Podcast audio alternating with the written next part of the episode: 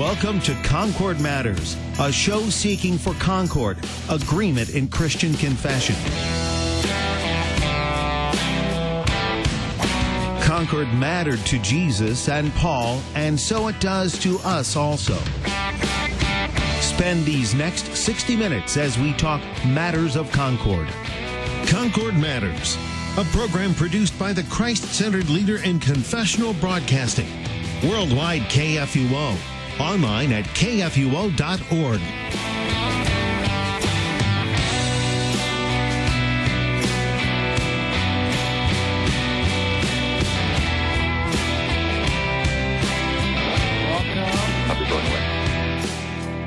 Welcome to Concord Matters.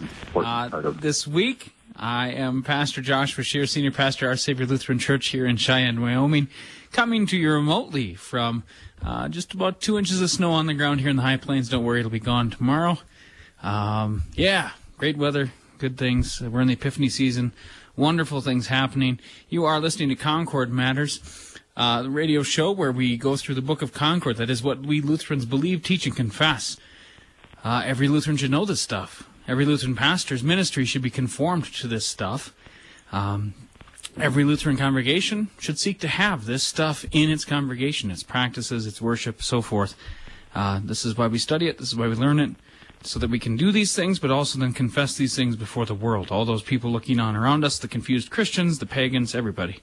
So uh, we will uh, gladly go through some of that today.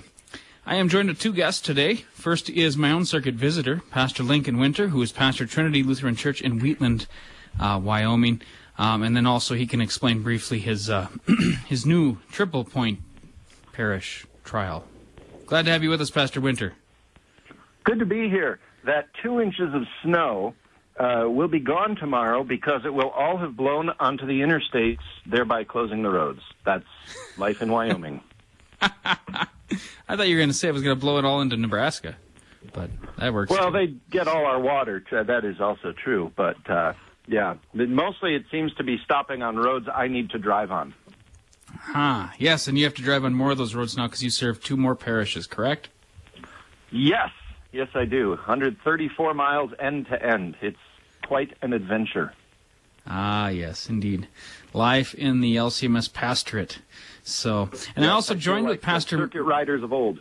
Circuit Rider. That's right. So we just stop calling you Circuit Visitor and we'll call you Circuit Rider. How about that? There we go. that works. All right, and I'm also joined with Pastor Mike Greevy, longtime uh, guest here at Concord Matters, pastor of Holy Cross Lutheran Church in Golden, Illinois.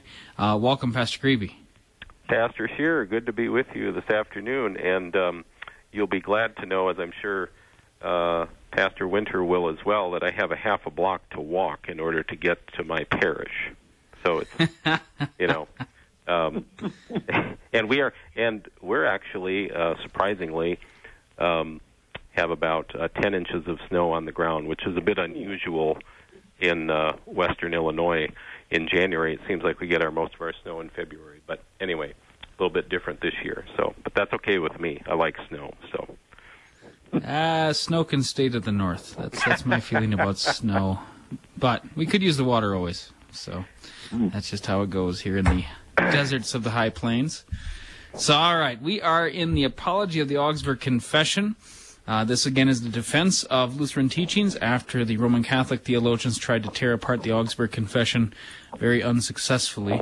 Uh, but they tried. And in order to refute them, we put out this apology. Uh, Philip Melanchthon, chief author of it. We are in Article 24, that is on the Mass.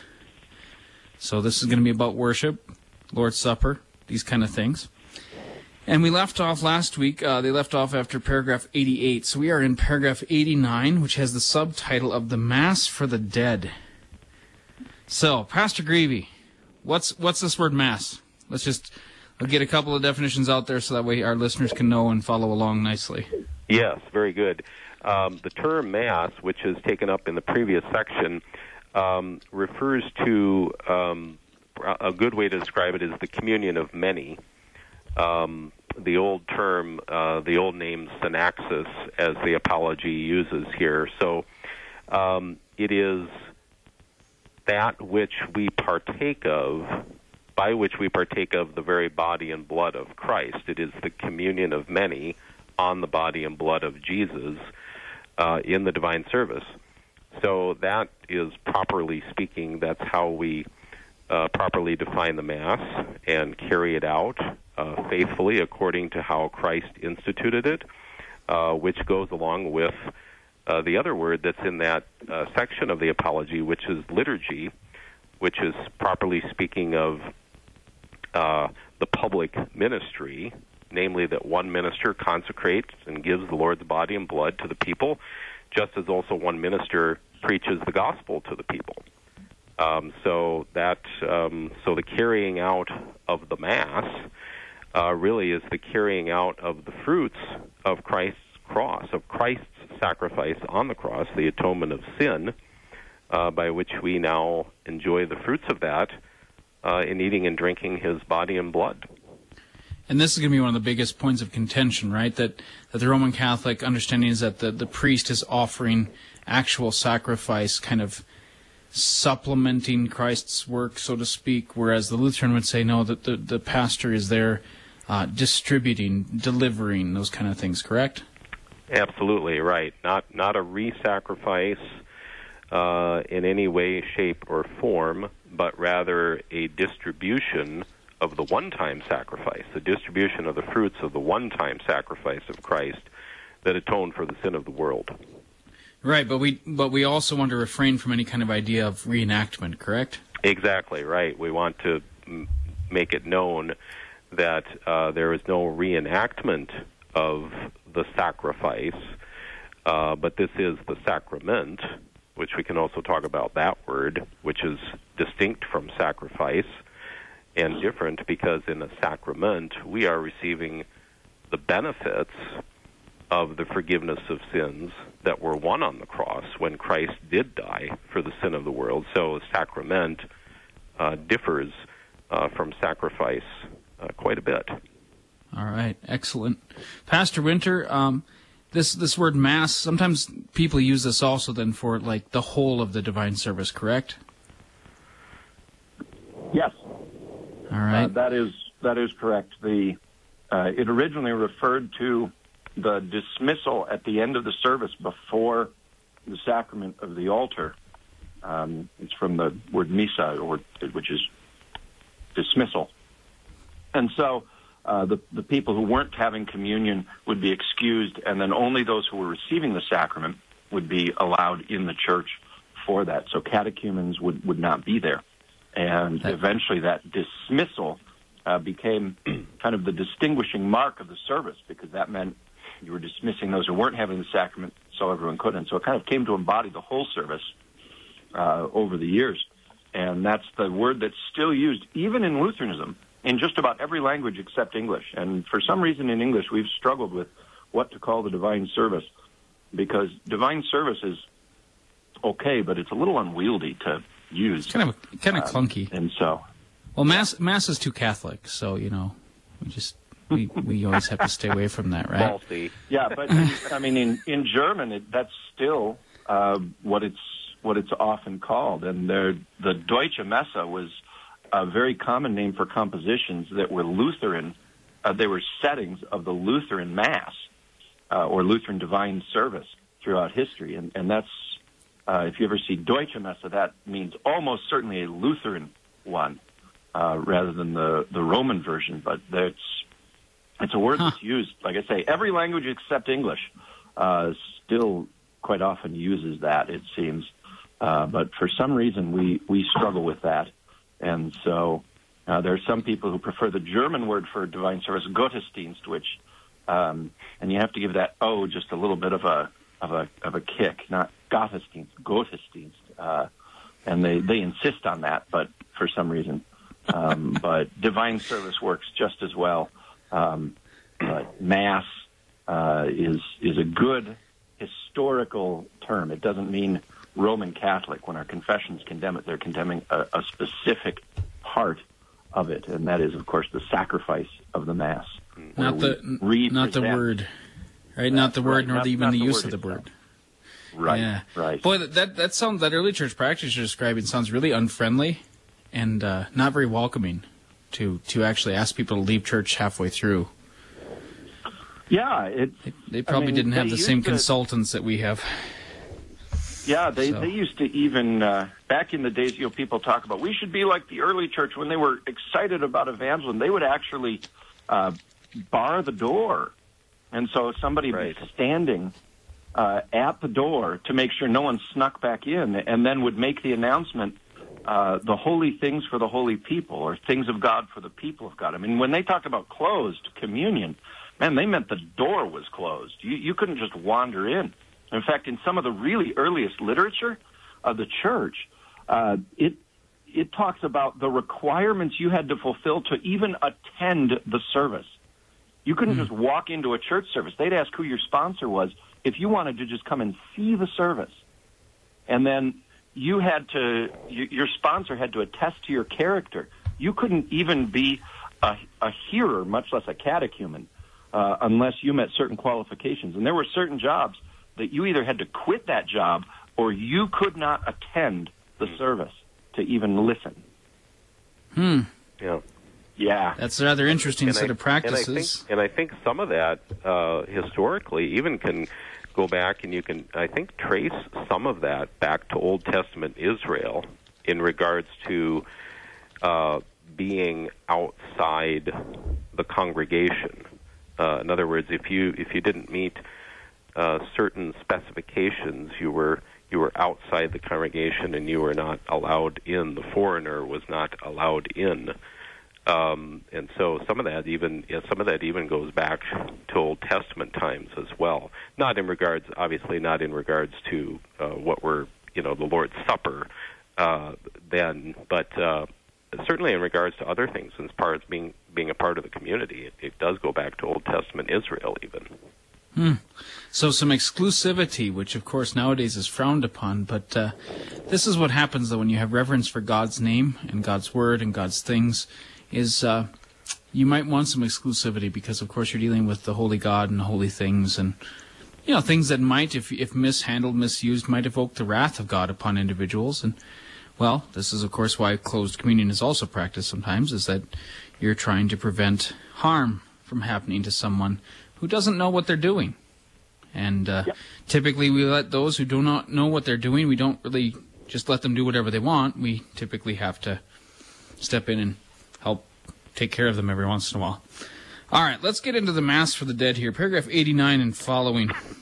Uh, our adversaries have no references and no command from Scripture for defending the use of the ceremony for freeing the souls of the dead. Yet they receive unlimited revenue from this. Certainly, it is no light sin to establish such services in the church without God's command and without the example of Scripture, and to apply the Lord's Supper to the dead. It was set up for commemoration and preaching among the living. This violates the second commandment by abusing God's name. So again, second commandment matters, and uh, people don't usually think about this when they're thinking about worship. They they think maybe about the third commandment, uh, usually not even that, uh, but they uh, they really aren't thinking about the use of God's name, how the second commandment would apply. Uh, Pastor Greavy, what's this insistence that we have to have a reference or command from Scripture for this ceremony? I thought I thought we could develop whatever ceremonies we wanted. Right. Well, they, um, yeah, ceremonies are there uh, to teach us what we need to know about Christ, and so um, there's an obvious reference to a ceremony needing to have a clear connection to Christ, which means that doing what is right in our own eyes is really not in keeping with Christian freedom. So we have certain, I guess, for uh, orders and structure and so forth that's in place, and the ceremonies are to reflect what the doctrine is, what the doctrine teaches. So, you know, what we have here in the, in the paragraph that you just read is we have already multiple problems that are being identified. Uh, one is the connection of money to the mass. So the yeah, scripture I mean, says the love of money is the root of all kinds of evil. And they, so this, they have that, and then and then it's it's all in it's all connected and tied up with God's name also, and the abuse of it under the under the second commandment. So um, so just to explain this a little bit further, yeah. I mean, a mass for the dead would be something that someone paid for for a dead relative, a dead friend, somebody who passed away. That's you would right. pay the local priest or monastery or, or whatever. Um, right. you'd, you'd pay them an amount of money to say a mass in in remembrance or in commemoration of your of your uh, dead loved one, and really not even in commemoration, but more like to help them, to free them to, you know, because you got purgatory hit, sitting behind all of this. Oh yeah. Right. So so this is what's happening, right? Is you're paying money so that people can get out of purgatory. There is a very real belief uh, by those who you know participate in this that there's a benefit given to the deceased, and that that will tie into you know what will what we'll get in. I want to give it don't want to give everything away now, but the term ex opere operato, which we'll get into here shortly. But um, I wouldn't yeah. be so sure of that.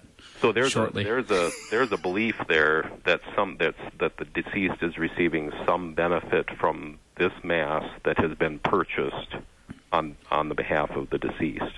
Well, and I, I just recently saw uh, one of my members brought this scrapbook in. it was like a funeral scrapbook um, that was done in the 80s. And it was for someone who had had a horrible accident and so forth, so was a younger person.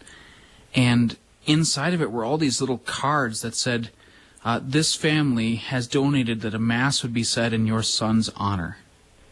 And so this, this there's like 75 cards like that in there that you know different people had paid. So this is the 1980s, you know, recent, uh, relatively recent, and and people Right. were still paying for masses for the dead. Yeah, Well, they still do today. yeah, still do today, right? Right. So this this is an incredibly relevant section of our confession still, uh, as they all would be uh, for anyone who would like to try to play the uh, irrelevant and so forth games. Uh, yeah, well, they should probably find a different confession since they're most likely of one, anyways. So I, I saw uh, on eBay, buy it now. You could have a mass for the dead said by a retired priest for a hundred bucks. Hmm. Wow. it's a good way to fund say where it retirement. was. I- They didn't want to. They didn't want to get him in trouble with his bishop, so there was no actual evidence that it happened. Hmm. Wow. Oh man. All right, so let's find out how this violates the second commandment and abuses God's name. First, it dishonors the gospel to hold that a ceremony by the outward act, ex opere operato, without faith, is a sacrifice reconciling God and making satisfaction for sins. It is a horrible saying to assign as much importance to the work of a priest as to Christ's death. Again, sin and death cannot be overcome except by faith in Christ, as Paul teaches. Since we have been justified by faith, we have peace with God. Therefore, the punishment of purgatory cannot be overcome by applying to one person the work of another. All right, Pastor Greavy, you mentioned this Latin phrase before. If you would explain it a little bit now. Yes, ex opere operato, uh, by the mere doing of the outward act or by the mere ceremony, um, grace is believed to be conferred upon another. So, in other words, in this context here, what we're talking about today, the Mass for the dead, the belief is that by virtue of the performance of a Mass, the purchase and the carrying out of a Mass for a deceased person, the belief is that the deceased person is receiving a benefit because of the mere doing of the ceremony, ex opere operato, without faith. Because obviously, in this case, the person is deceased. Now, of course, they would make the argument, which they do, about purgatory, which is mentioned later in this paragraph, that there's still a state of of of a state in which a person can still be changed after death. That state of purgatory, as it is referred to. Um, but of course, we we would reject that as well, and we do reject that that, that once the person is dead, um, they don't receive they don't receive any benefits anymore uh, for this life in regards to the next because they've received everything that they already need. They received everything that they need for eternal life. They have the crown of righteousness already uh, in death when they die, uh, so they don't need this. They don't need this manna for the dead, and they certainly, and they certainly are not benefited ex opere operato by it either. Right. So just just by being there, we're all good, right? I mean, that's that's kind of what what this is saying is that it is right. Yeah, you just it show is. up, things are done, go home, you benefited somehow. No, you don't even need to show up. That's true. Now you can just pay for it you, for somebody to do it for somebody else. So yeah, yeah. When when you if you ever go to Europe and look at the cathedrals, they've got all those little um, those little chapels around the main altar. Those little chapels in Luther's day would have been filled with priests just saying one mass after another for dead people, trying to get them kicked out of purgatory and up up to heaven. I mean that's that's that's what funded those. I mean that was mm. purgatory was the the greatest church stewardship idea ever. Mm. I mean. There's a stewardship well, I, program I, for you, right? Yeah. It's a good thing they believe in transubstantiation. Otherwise, they'd be drinking a lot of wine. So. Yeah. So but uh, yeah. uh, the joke there, of course, being that transubstantiation would say that the substance of the material is, is changed from the wine to the blood, thereby removing really the wine. So, but anyway, of course, that's not true. That's not what Scripture says. But go figure. Uh, Roman Catholics, uh, well, when you don't have to just trust in Scripture, you have to trust in other things. Well, this is what happens. All right, paragraph 90. Now we will leave out the sort of references about purgatory that the adversaries have, what kinds of punishments they think there are in purgatory, what grounds the doctrine of satisfactions has, which we have shown above to be most empty. We will only present the following in opposition. Certainly, the Lord's Supper was set up because of the pardon of guilt. It offers the forgiveness of sins where it is necessary that guilt be truly understood. Yet it does not make satisfaction for guilt. Otherwise, the Mass would be equal to Christ's death. The pardon of guilt can be received only through faith.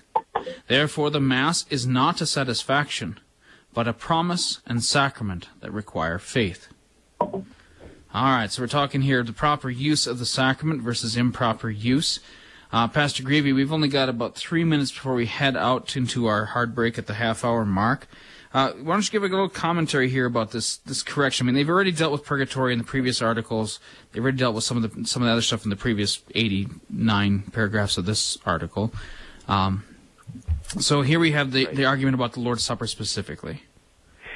This is a great paragraph because um, it focuses on the benefits necessarily being received through faith and which is which is still uh, tying it in with the previous paragraph. So, in other words, even for those, um, and even for those uh, who are living, because that's who the Lord's Supper is for. The Lord's Supper is for the living; uh, it's not for the dead. Uh, we have.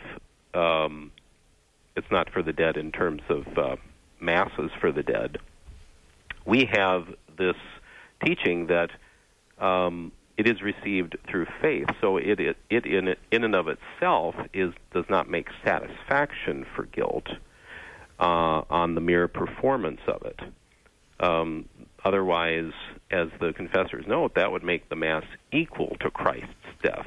But it is, right. it is distinct from it. Um, there's a distinction.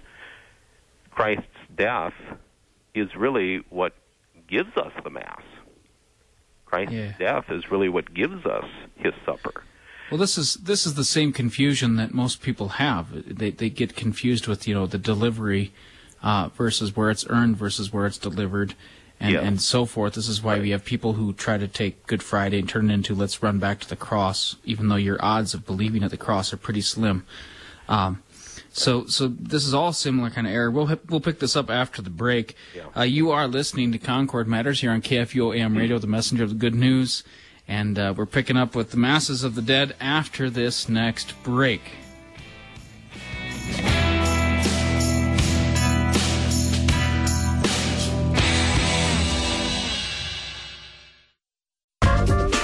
Hi, this is Pastor Marcus Zill, the LCMS Director of Campus Ministry and the Chancellor of LCMSU, inviting you to join us right here on Wednesdays at 2 p.m. in the Student Union. If you can't make it, Student Union is always available as a podcast at kfuo.org. Learn more about LCMSU at lcmsu.org. And remember, college is tough. You need Jesus. We'll help. Wednesday afternoon at 2 on KFUO.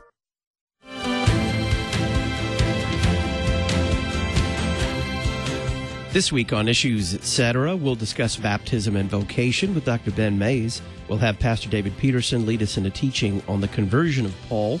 We'll talk with Pastor Peter Bender about the necessity of the divine service, and we'll continue our series on the book of Proverbs with Pastor Jonathan Fisk. Issues Etc., live weekday afternoons from 3 to 5 on KFUO.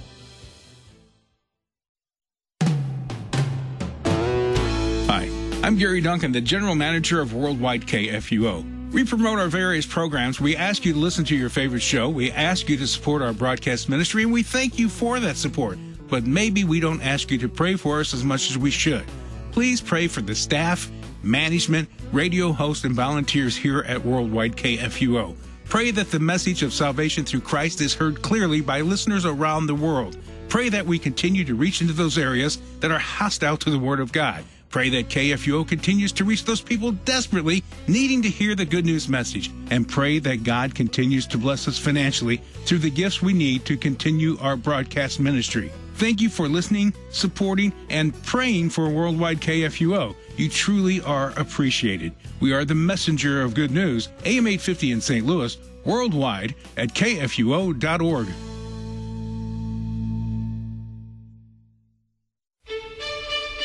For economic reasons, most Dutch painters of the 17th century painted landscapes, city views, and portraits.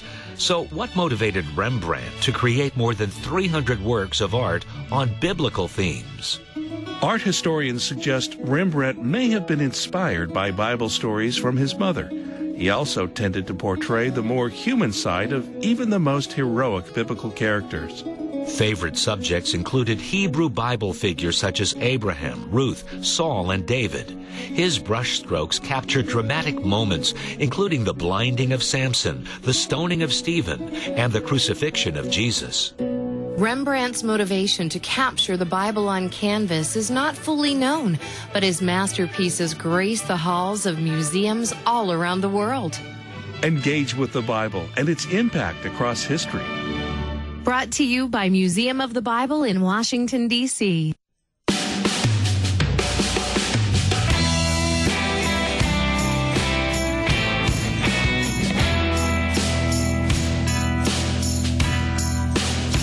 Welcome back to Concord Matters here on KFUO AM uh, radio. And I am your host this week, Pastor Joshua Scheer.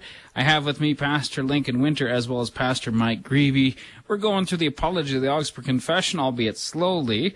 Article 24, paragraph, uh, we're going to pick up at paragraph 90, 91, somewhere in there. Um, we left off before the break talking about how uh, the, the, confusion that can result of where our salvation is earned versus where uh, Christ gives it. And of course, the confusion starts in the Roman Catholic Church because, of course, you think that you still have to go to church to make more sacrifice. That is, more uh, that to that to pardon your guilt, you need to make more satisfaction uh, through your sacrifices. Uh, Lutheran understanding, of course, is no. The sacraments give us the full, completed work of Christ to be received by faith. Uh, that is by trusting Him and His promises. And then, of course, our praise would be a result of that. Our sacrifices are a result of having been given that. But hey, this is just exactly what you see all around you in the world today, uh, in evangelical circles, uh, in in mixed up and confused Lutheran Church Missouri Synod circles. Uh, the idea that oh, I, I have to bring something to worship first. You know, so when you ask somebody, well, tell me what worship is, and their first definition is something they do, rather than Worship is receiving the good gifts of God, that is word and sacrament, by faith. And then my praise, my prayers, my thanksgivings, and so forth. Um, you just, this is the confusion of being catechized by evangelicalism and really medieval Roman Catholicism, because that's their understanding of worship as well. Um, so, Pastor Winter, you want to give some comment here on worship stuff? worship stuff. Sure. Uh, well, it it is amazing to me how much how often evangelical and Roman Catholic theology uh, teach effectively the same plan of salvation, uh, considering how how little they usually care for each other. Um, but you, you've well, that's you've that's because so their much, I'm not theologies sure- go back to the old Adam. I mean, right. I'm, I'm not sure where to begin. I mean, the, the, the classic one is, you know, in, in evangelical and Roman Catholic theology, you have to go to church so you can get forgiveness. Uh, in Lutheran theology, that's not it at all. You get to go to church so you can get forgiveness. Uh, it's, it's gospel. It's where the gift is given. It's like saying to your kids on Christmas morning, if you don't open those gifts, you won't be able to get any of the goodies Santa brought. And having the kids go, oh, mom, man, I don't want to have to go to all that trouble opening gifts. Yuck. I, that's ridiculous. Uh, and then they, and then they turn the Christmas tree, the sacrament of the altar, in, into this place where the people are going out and buying their own gifts. I And it's, it's stunning. I mean, the entire theology of the sacraments can be seen on Christmas morning around the tree.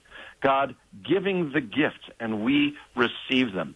And the other beautiful thing about that image is every kid knows where to look for the gifts on Christmas morning. You, you don't go hunting through the house. You go to the Christmas tree, looking under the tree for the gifts. You know, that's where your parents have given you the goods. But Santa has given you the goods. Spoiler alert.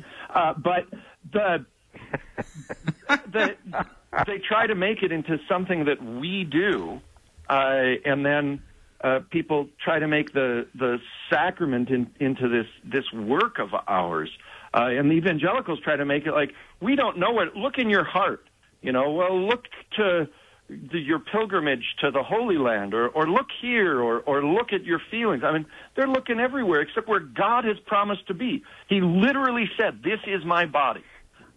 You you cannot get clearer than that. Yeah, I, I once had a. Gee, he would have given us some sign if he really meant that it was his body. Oh, like perhaps saying, "This is my body."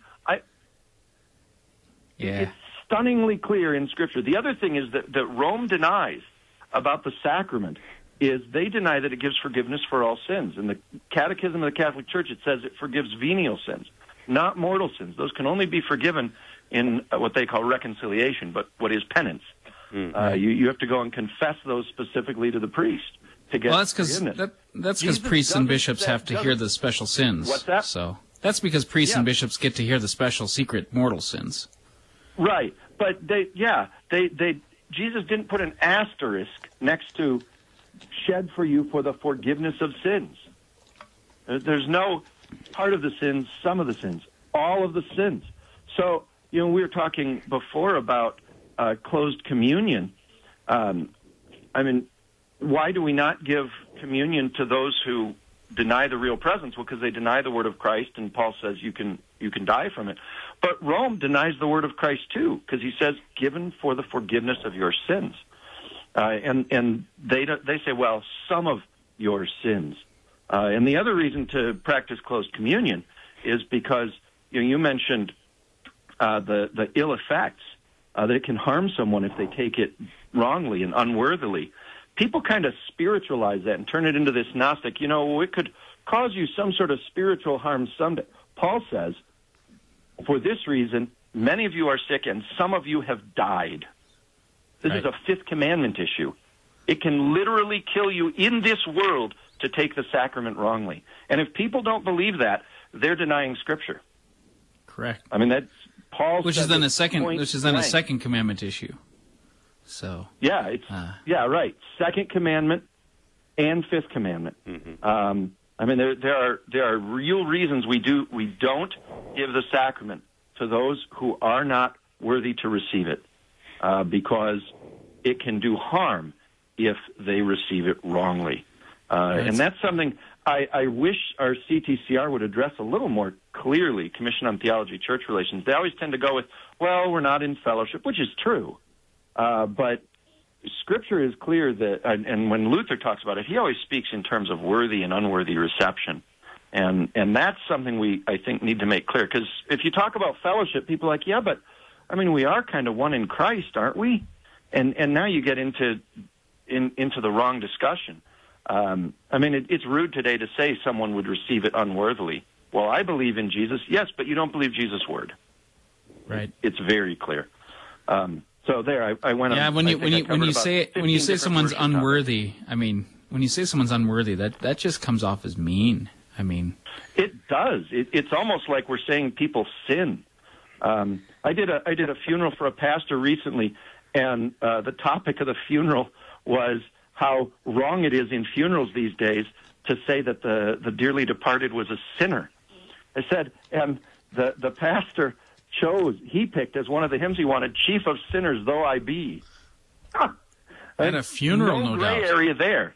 I, I said, you know, I, so if we were to if we were to omit that, I said we would be dishonoring him because that was his confession so much that out of all the hymns he knew from his whole ministry, he picked that one to be sung because he wanted to be clear that he was the chief of sinners. And then that beautiful second line, this ties right back in.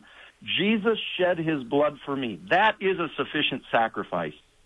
Rome does this thing where they say, well, no, Jesus forgives us our sins, but we're still impure in the flesh in this world, and we have to work that off. As, as if somehow we get partial right, we get eternal righteousness from Jesus, but temporal righteousness we need to work out for ourselves. Well, right. are they not clear? Jesus didn't do some kind of spiritual eternal. He did a physical death. He lived a physical life so that he could really cleanse us from real sins in this world. And, and cleanse us in this world from those sins. Well, well, you see, when you when you spiritualize everything, though, it, it gets easier to do whatever you want in this life. You know, I mean, you can. Well, you that can is carry true. On. I mean, right. I mean, if you just spiritualize it all, it, it just be it's easier to conduct your life however you think is best. So rather yeah, than actually you can become to, a mystic or a moralist or whatever you want. But right, that exactly. that's not how Scripture works. Scripture works incarnationally, and and our Lord Jesus lived in this world so that we in this world would be forgiven our in this world sins, so we could go to be with Him in eternity.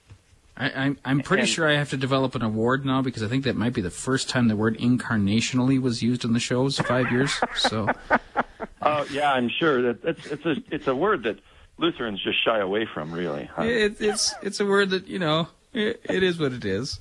So let's let's look at this godly person's how we should respond to such abuses as as the Roman Catholic uh, Mass for the dead, and how they believe that you know they're going to do something more for the dead than than what Jesus could do. Uh, so paragraph ninety one. Certainly, all godly persons should be seized with the bitterest grief if they consider that the greater portion of the Mass has been transferred to the dead and to satisfactions for punishments.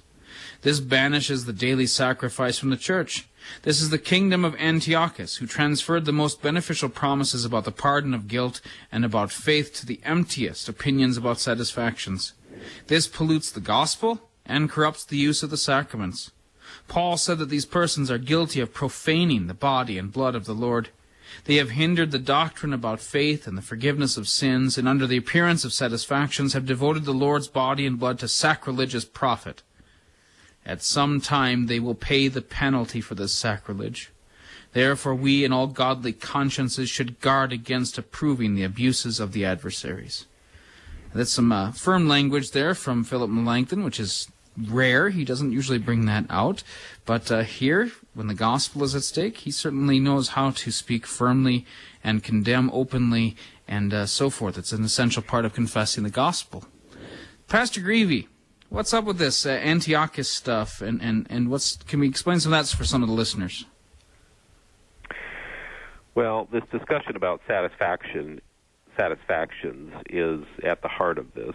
So, um, the sat- when they're talking about satisfactions here, the confessors are referring to satisfactions being made for punishments. Um, so, in the case of the Mass being transferred to the dead, um, it is believed there also that satisfactions for punishments in purgatory are being executed and carried out.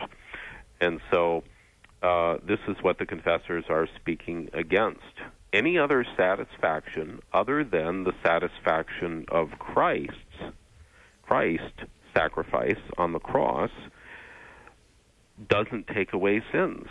It doesn't. It doesn't matter what it is. It doesn't matter whether it's um, you know, profiting from from selling a mass for the dead. It doesn't matter whether it's believed that it uh, confers grace ex opere operato. It doesn't matter whether um, you believe that you know how many times you pray can be a satisfaction for sin. They're all insufficient. They all fall short. They all miss the mark. And the only satisfaction that matters is Christ's on the cross, His atonement, uh, because that is what then keeps the sacrament what it is. That is what that is what makes the that is what gives the Lord's Supper its very content. The the words of Christ, uh, what, he says of the bread, "This is my body." That's what it is, and this is the, this is the same body that he sacrificed as as a pleasing aroma to his Father in heaven. This is the same blood that he shed not with silver or gold did he purchase our release, but with his holy, innocent, and precious blood shed. That's the yeah. only satisfaction that matters, and that's the only satisfaction that uh, by by by whose fruits we receive a benefit through faith. Uh, so would, the satisfaction of Christ. So would a perversion here also then be like the idea of we do practice open communion because we want to be seen as welcoming and loving to everyone who comes in our doors? Is that simply put again uh, profaning this, the, the, hindering the doctrine about faith, forgiveness of sins under the appearance of appearing winsome and so forth? I mean, is that it, it, it, the Roman Catholics did it for profit. Well, yes. others do it now for gain in reputation, so to speak. Absolutely, it still profanes the name of the Lord, uh, whether you're receiving money for it or not. If you teach, if your if your practice reflects a doctrine that is different than the one that Jesus himself taught in the words of institution and that Paul espouses in First Corinthians, um, it's it's profaning the name of the Lord among us. Absolutely, and uh, that's something for which uh, we too need repentance. Uh, when, when and where it happens, uh, we need repentance ourselves for that, um, because open communion does does also does that. It also profanes the name of the Lord, um, and this is why, you know, when the the the reasons for closed communion, and Pastor Winter touched on a few of them uh, very well. Uh, it's it all begins with the words of Jesus. It begins with the words of institution. Uh, what do you believe concerning these words? Do you exactly. believe that the bread is his body, as he said it is, or don't? Well, and, and, and such and such shepherds that would would offer the Lord's body and blood to those who are unprepared and unworthy. Um, yeah, I mean, as it says here, at some point, at some time, they will pay the penalty for this sacrilege. Um, this kind of, I mean, this right. is the language of our confessions. It's firm it acknowledges that vengeance is the Lord's and that right. he will repay. And of course, this right. is why we pray for ourselves to have mercy, that God have mercy on us for our sins. Yes. But also, this is yeah. why, you know what? We speak freely to one another and say, listen, you're wrong and you're sinning. Stop. Right, know? right. Yeah. Um, and yeah. think of it, another way to think about it is this what father among us would knowingly give even an put put even an ounce of rat poison in his child's oatmeal. That that almost sounds like when Jesus says, "Which one of you has a father that when you ask him for bread would give you a snake or a stone or right something like that?" Right. right? Uh, I mean, who, what, what, what? Uh, you know, heaven forbid, God forbid, what pastor would knowingly give the body and blood of Jesus to someone's judgment? Uh, that's um, and an unfaithful one. That's an unfaithful one. Well, that's true. That's true. And as Pastor Winter said, it's it's it's not just a spirit, spiritual danger; it's a bodily one also, as Paul clearly teaches. Yeah, yeah. We don't we don't see that with our eyes always, so we we don't necessarily believe it, which of course is another indictment of how things be go. Pastor Winter. Uh, Therefore, we in all godly consciences should guard against approving the abuses of the adversaries. Uh, so this isn't even those that do it. This would be those that maybe kind of sit back and just let it happen. Is that what it's talking about too? Is it kind of a silent approval, or is this talking about more like the active approval? Well, it can be either way, and I mean we need to be very careful uh, when dealing with spiritual matters. It's really easy to get caught up in the affairs of this world and, and accidentally uh, give approval to to these abuses that they're talking about, uh, because you know, I mean, the we just had the March for Life this weekend. I, I saw a flyer that was a local March for Life, and, and item one on it was mass at local Catholic church. I thought, well, if I share that, am I endorsing the mass too?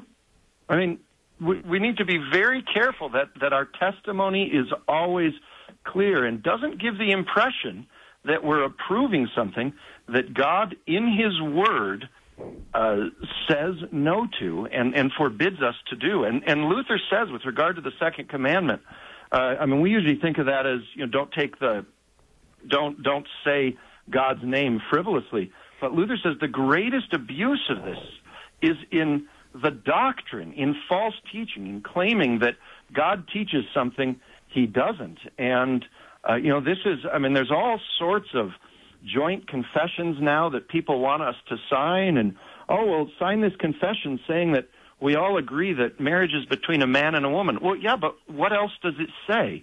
In invoking god's name and someone from like a muslim signs it uh, are, are we now saying that we have the same god uh, we we can't even do that and so the the temptation the the to, answer to that by the way is, is god's name is is very great now. And they say, oh, no, but, you know, this is so that we have the freedom to speak the gospel. There's a great quote from, uh, well, it's not a quote, but I, I just heard this story from, uh, was told by Richard uh, Wurmbrand, that when, when he was in, uh, pr- imprisoned for being a, being a Christian back in, in communist days behind the Iron Curtain, he said that we like to share the gospel with the people in the prison with us. And the guards liked to beat us whenever we shared the gospel. And so we were all happy. We got to share the gospel, they got to beat us. This idea that we can be forbidden from, from confessing Christ somehow is false. We can be ruined in this world for confessing Christ. We can right. be killed in this world for confessing Christ, but we cannot be forbidden from confessing Christ. And there's a long line of martyrs to, that testify to that. And so this idea, well, we're just looking for the freedom to do it. No, you're looking for the ability to do it without consequence. And that's fine that we have had that in our nation to this point. But if that ends, that does not end our confession. We continue to confess. But the important thing right now is that we confess clearly and that we confess rightly. Because that is what God will reward, just as surely as he promises to punish those who transgress these commandments. Mm. Well, this this is an important point, and and first of all, no, uh, we do not have the same God as as a Muslim. Uh, we don't. That's just not possible. Uh, but secondly, you know what? Our confessions say some things about these other groups of folks. As we're addressing, you know, the masses for the dead here about Roman Catholics. Well, guess what? We've talked about evangelicals already in the show. We've got differences. We got differences with Baptists. We got differences with folks, and and those differences are are not insignificant and, and in fact, does our confession alongside of them confuse others about those differences? Because those differences are matters of the second commandment, of, of true or false teaching. And so, uh, if our mutual confession is confusing folks, uh, boy, maybe maybe we don't need to always make it, um, or maybe we're better off making it just purely on our own. There's always that option as well. Uh, just, One of I the mean, phrases I get so tired of hearing is, well, what message would it send? You know, at a certain point, perhaps the message we should send is that we take these things seriously and that we think that speaking the word of God is a fearful thing to even attempt. And we want to make sure we get it right and we want to treat reverently the things of God and treat them as the holy things they are. That may yeah. be perhaps an answer that, that needs to be given sometimes. Well, therefore, we in all godly consciences should guard against approving the abuses of the adversaries. I mean, it's it's. Oh, yeah, I that's absolutely pretty, uh, agree with that. Yeah, I just we want to guard against any sense of approval of false doctrine. Um, that would be really bad. So, um, Pastor Greavy, do you want to do you want to add on to that? Well, I think it was Luther and uh, and even Walther too who said that it is both necessary to condemn falsehood as well as confess what is good and affirm what is right and beautiful and true. Um, and so we need to do both. We we need to do both. Um, we have to um, say what is false, and we have to say what is true. And both of those, by the way, are loving. And I, you know, we just, I know that that's, you know, in no way, shape, or form does the world believe that, and a lot of times, you know, other Christians from other denominations don't believe it either. Uh, they, you know, there's this belief that it's unloving to speak the truth. Um, but which, which is, is, I mean, which is a lie because I mean, God's word would define love you, as even correction. Correct. Yes, you cannot cannot drive a wedge between love and truth. Uh, love does not rejoice in iniquity; it rejoices in the truth. Um, so we've got to hold those two things together: love and truth. They have to be held together tightly and succinctly, and uh, speak clearly and make the good confession. That's right. Absolutely. Uh, absolutely. All right. Okay, we got like three minutes, I think, before the end of our show. So this next section actually starts out a new section, returning to the matter. Uh, so let's not get into that.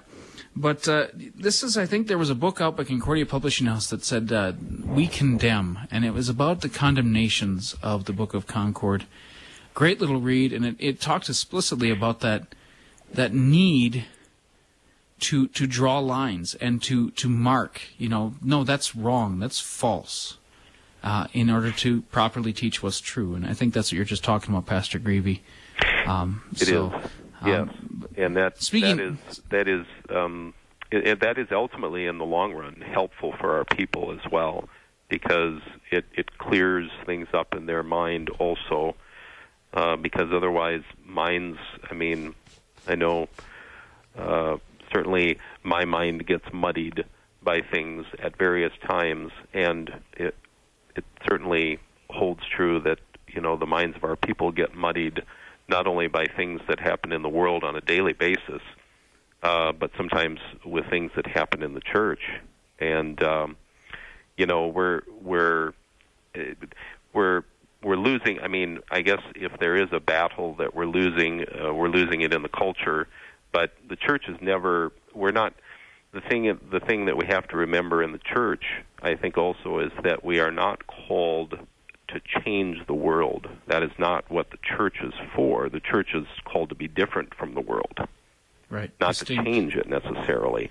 With people with the church exists to call people out of their worldliness, to call people out of the world and to uh, and to follow Christ and to be in, in fellowship with Him and in communion with Him and with, therefore to be in communion with love and the truth.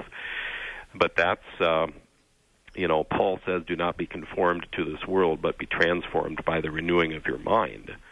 Um, and so that's really what the church is about. The church is not church is countercultural. It always has been, and it always will be, and it needs to be uh, right. because we can't be friends with we can't be friends with the world. The world and the lust of it is is dying, as John says. Yep. Exactly. And since I mentioned a book, I want to give a chance to Pastor Winter to just give a little introduction. Uh, you have uh, literally a minute to do so of your new book that's coming out on catechetics and where people can find it eventually and when do you think it'll be out and so forth. Oh, uh, sometime in the next couple months. Uh, yeah, it's called catechetics. If you don't know what that means, the book's probably not for you. If you do know what it means, you probably should get it. Uh, it's going to be the first look at uh, comprehensive look at catechesis in the Lutheran Church in 100 years, and uh, available at teachthesethings.wordpress.com. Uh, and just want to say, Pastor Greavy, wow, uh, everything you said today agree 110% with and so well spoken. Um, man, it's always good to listen to other pastors uh, speak the word so clearly. So thank you. Yes, it is. Well, and yes, you as well, is. and I look forward to that book. It sounds it sounds like a great one indeed. Yeah, yeah I think, I think you'll do pretty well with it. I think I've got a review copy that I'm supposed to be reading, so I probably should get to going on on doing that. So I should probably uh, get to sending it to you. uh, that that would be probably a good. And there's your reminder. So hey, you've been listening to Concord Matters this week. We've been talking about masses for the dead, but we've been talking about worship, closed communion, all these things, how do they tie together. Hopefully, you see how our theology has this life and how it's never uh, never old. Uh, because of course it's God's word. God's word never grows old. And so you're listening to Concord Matters. Uh, thank you to our guests, Pastor Greevy and Pastor Winter this week. Uh, until next time, uh, may the Lord bless you. Go find a church. Uh, ask your pastors to be faithful. Let, uh, let that book of Concord be off the shelf and in your hands. Have a good week.